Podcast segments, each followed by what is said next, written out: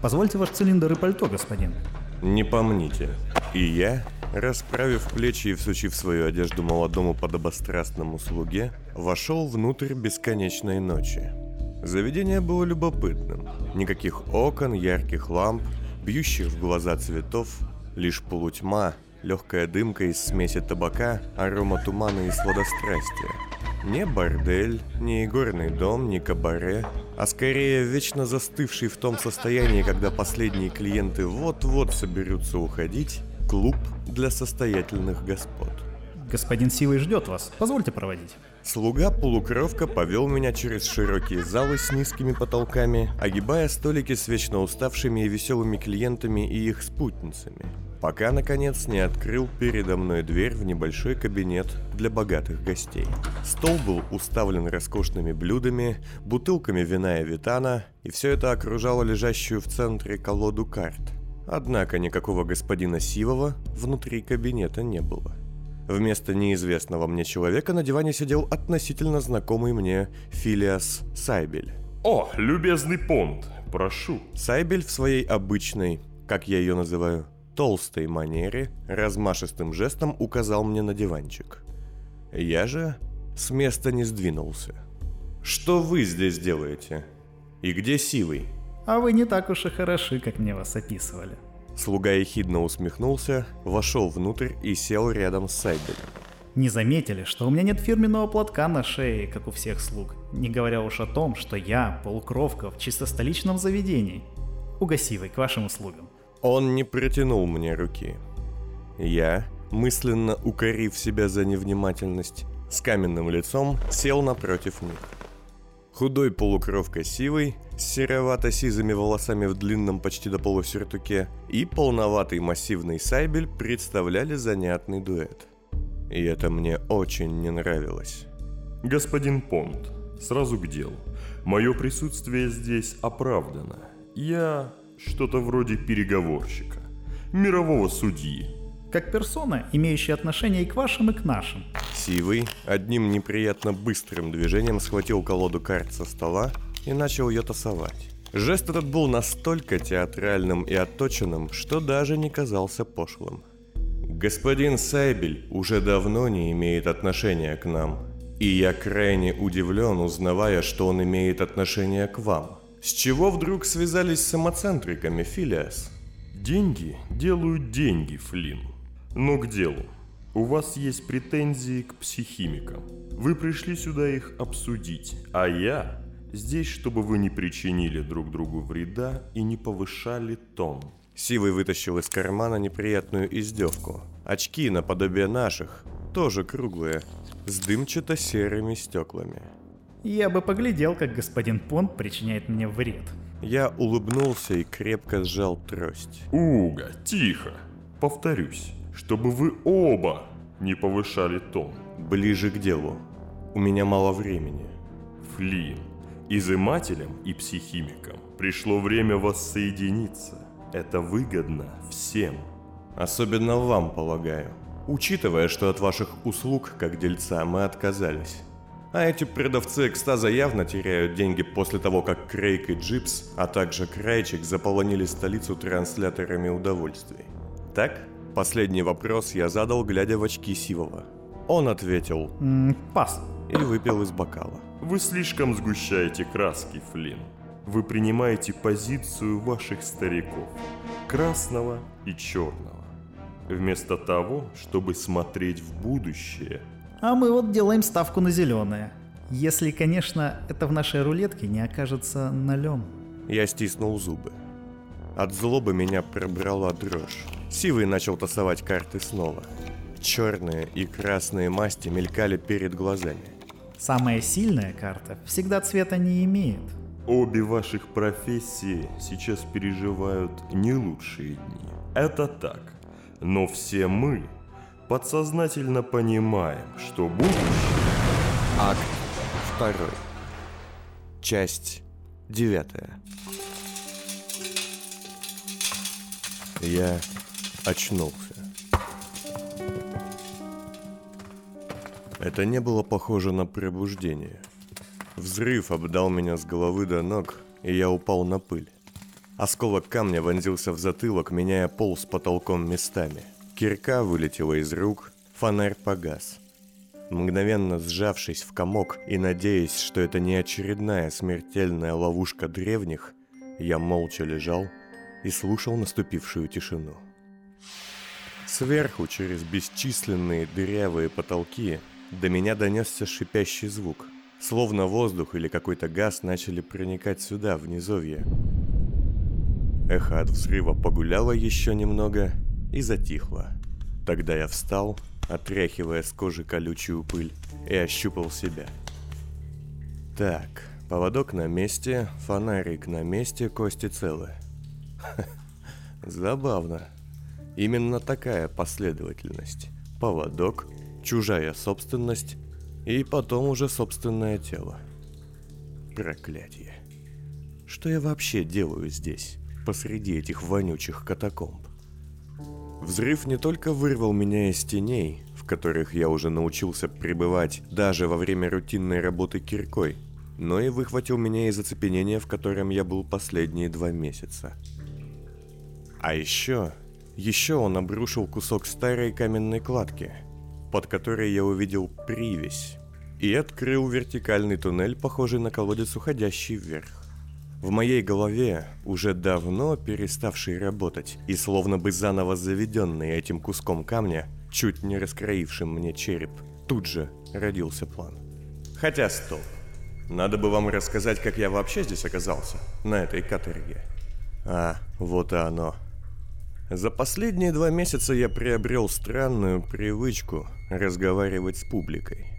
Публики, разумеется, никакой не было, но иногда я, отбив киркой особо большой кусок бетона или найдя драгоценность древних, мог театрально встать и, глядя куда-то во тьму, торжественно сказать. «А неплохо вышло, да?» От этого иногда путались мысли.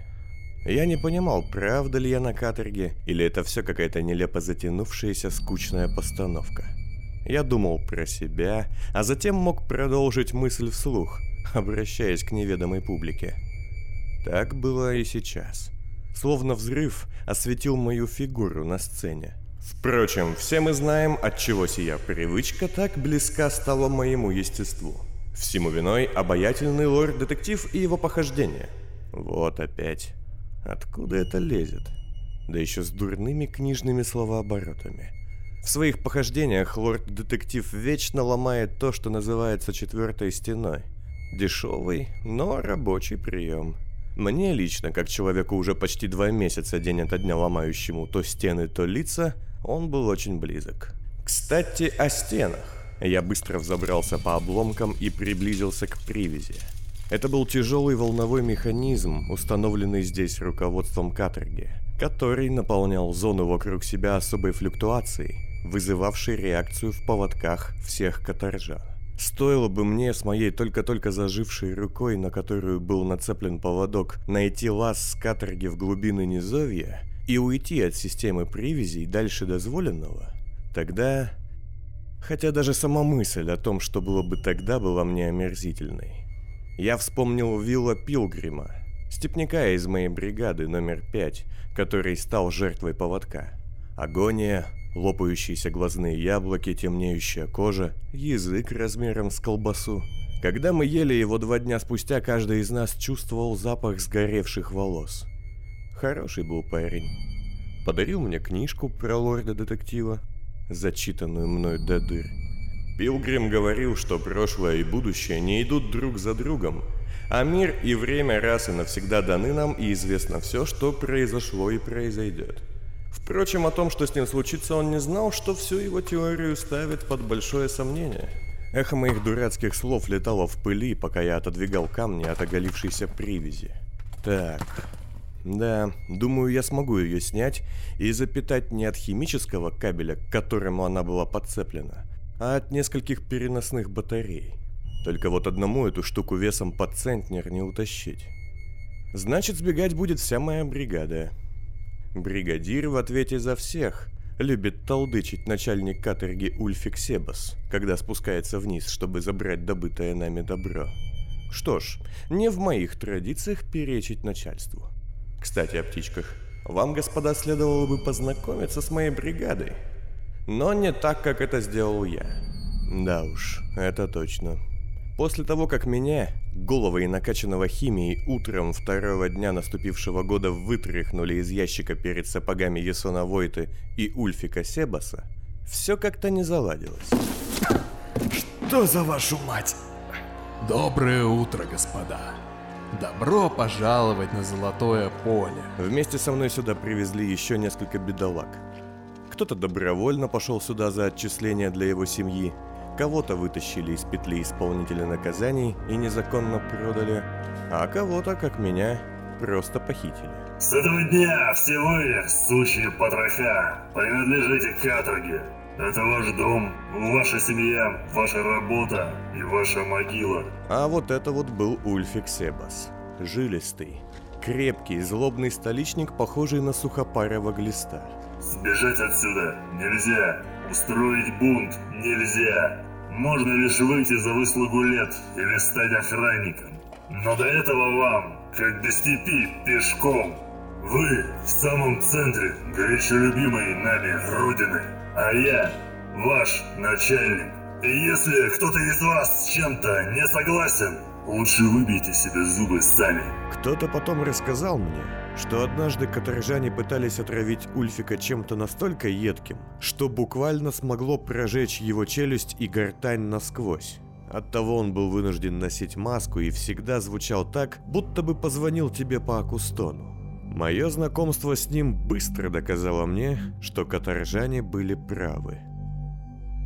Да, как-нибудь позже я расскажу всю эту историю в красках.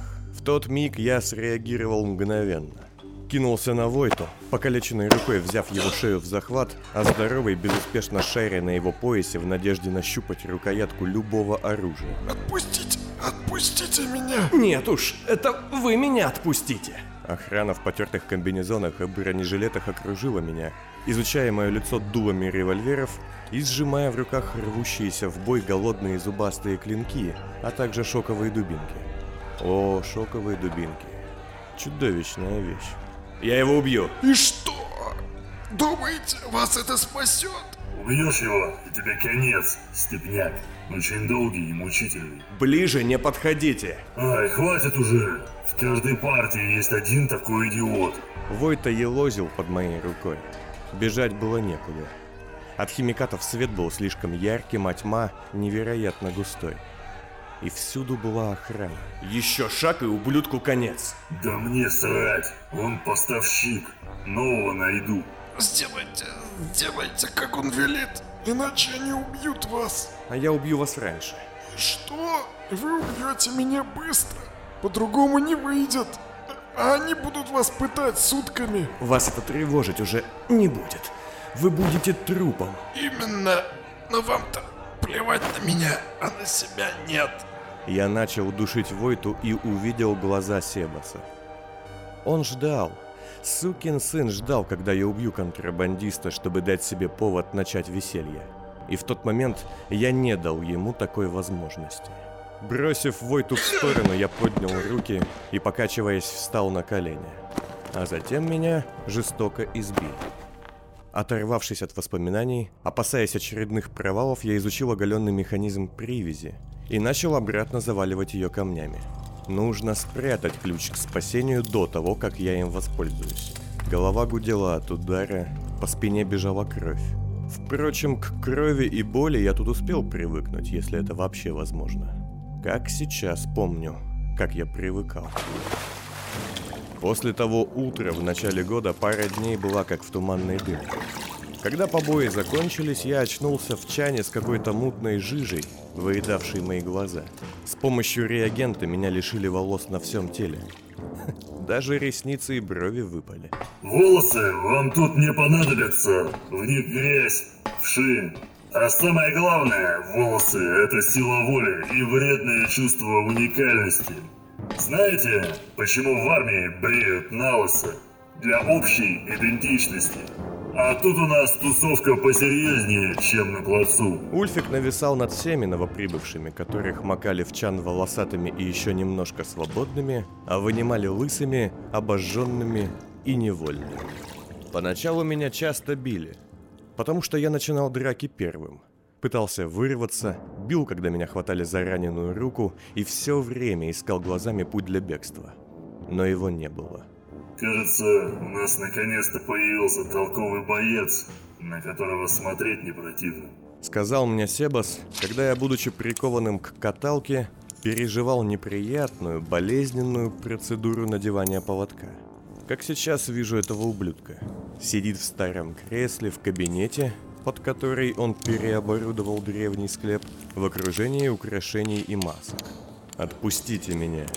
Вы не знаете, кто я такой». Да мне страсть горкой, кто ты такой? Ты же очень сильный. Можешь работать и драться. Будешь копать, как все. И бить рожи на арене, как избранные. Останешь сильно светиться, я тебя загашу. То ли от обезболивающего, то ли от усталости и голода, ведь кормить меня никто не спешил. Я тогда наконец-то внял голосу разума, решив прекратить метаться, как зверь в клетке. Что это за место? И что вам нужно от меня? Это сопля степная, могильник, низовье. Когда-то тут жили первые древние, Себас говорил об этом с удивительным почтением. а теперь тут наше золотое поле. Вы грабите покойников? Мертвым оно ни к чему. А нынешние древние и иные богачи платят за это немалые деньги. Я не стал вдаваться в подробности. Картина и так была ясна. Мне нужен врач. У меня ранена рука. Ну, тебе не везет. Врач вчера умер. Ни за что не поверю, что вы сможете обойтись на каторге без врача. Если удача на твоей стороне, то на днях приедет новый. Смотри, может и не придется тебе руку отрезать, если он будет толковый. Шеф, а куда его определить? Спросил тогда неумелый техник, закончив закреплять браслет со смертельной ловушкой на моей руке. Он всех бьет как чокнутый, с ним сладу нет. Может ему освобождалку вколоть? Нет, тогда он биться не сможет. Отправь его к везучим. Это в пятую, что ли? Да у них же даже бригадира нет. Тогда тем более будет бригадир. Вот в тот день началась моя жизнь на каторге Золотое поле. И мне сейчас очень захотелось приблизить день, когда бы она там закончилась. Думаю, это здесь. Вот дерьмо. Я погасил фонарь и тут же юркнул в сторону, прячась за высокой статуей какого-то солдата древности. В залу, где я копал перед тем, как меня оглушил взрыв, вошли двое. Тоже в одних штанах, с сумками, кирками и фонарями. Так, кто это, кто это? А, каторжники из третьей бригады. А что могло грохнуть? Ищи кишки, узнаем. Кого-то явно должно было разметать. Они стали оглядывать зал. Я замер. Только бы ублюдки не заметили кусок стены, в котором под завалом была скрыта привязь. Я никого не вижу. Может, само? Ага, конечно. Один из них забрался на кучу камней, осыпавшихся с потолка, и поглядел вверх, в обнажившуюся трубу колодца. Ха, смотри-ка! Дерьмо. Хорошую веревку, и можно помахать ручкой Ульфику и его псам. Ага. А вторую ручку с поводком отрезать и тут брось, да? Тип того. Ненавижу все эти современные технологии. Ладно, валим отсюда. Это не наш сектор. Скажем бригадиру, может он что-то придумает. Ну что, господа, вот и новая глава нашей истории. Прошептал я, сжимая кирку. Ублюдков нужно срочно прикончить, пока они не ушли в более людные тоннели. Хотя план так себе. Если их хватятся, могут начаться проблемы. Конечно, всегда остается шанс договориться. Так бы сделал лорд-детектив, как в том рассказе «Слишком долгая ночь», да, кажется. Но я что-то перестал верить в человеческую натуру. Да и моя история далека от литературного произведения. Как по мне, кирка в затылке лучший способ замять это дело и не светиться лишний раз.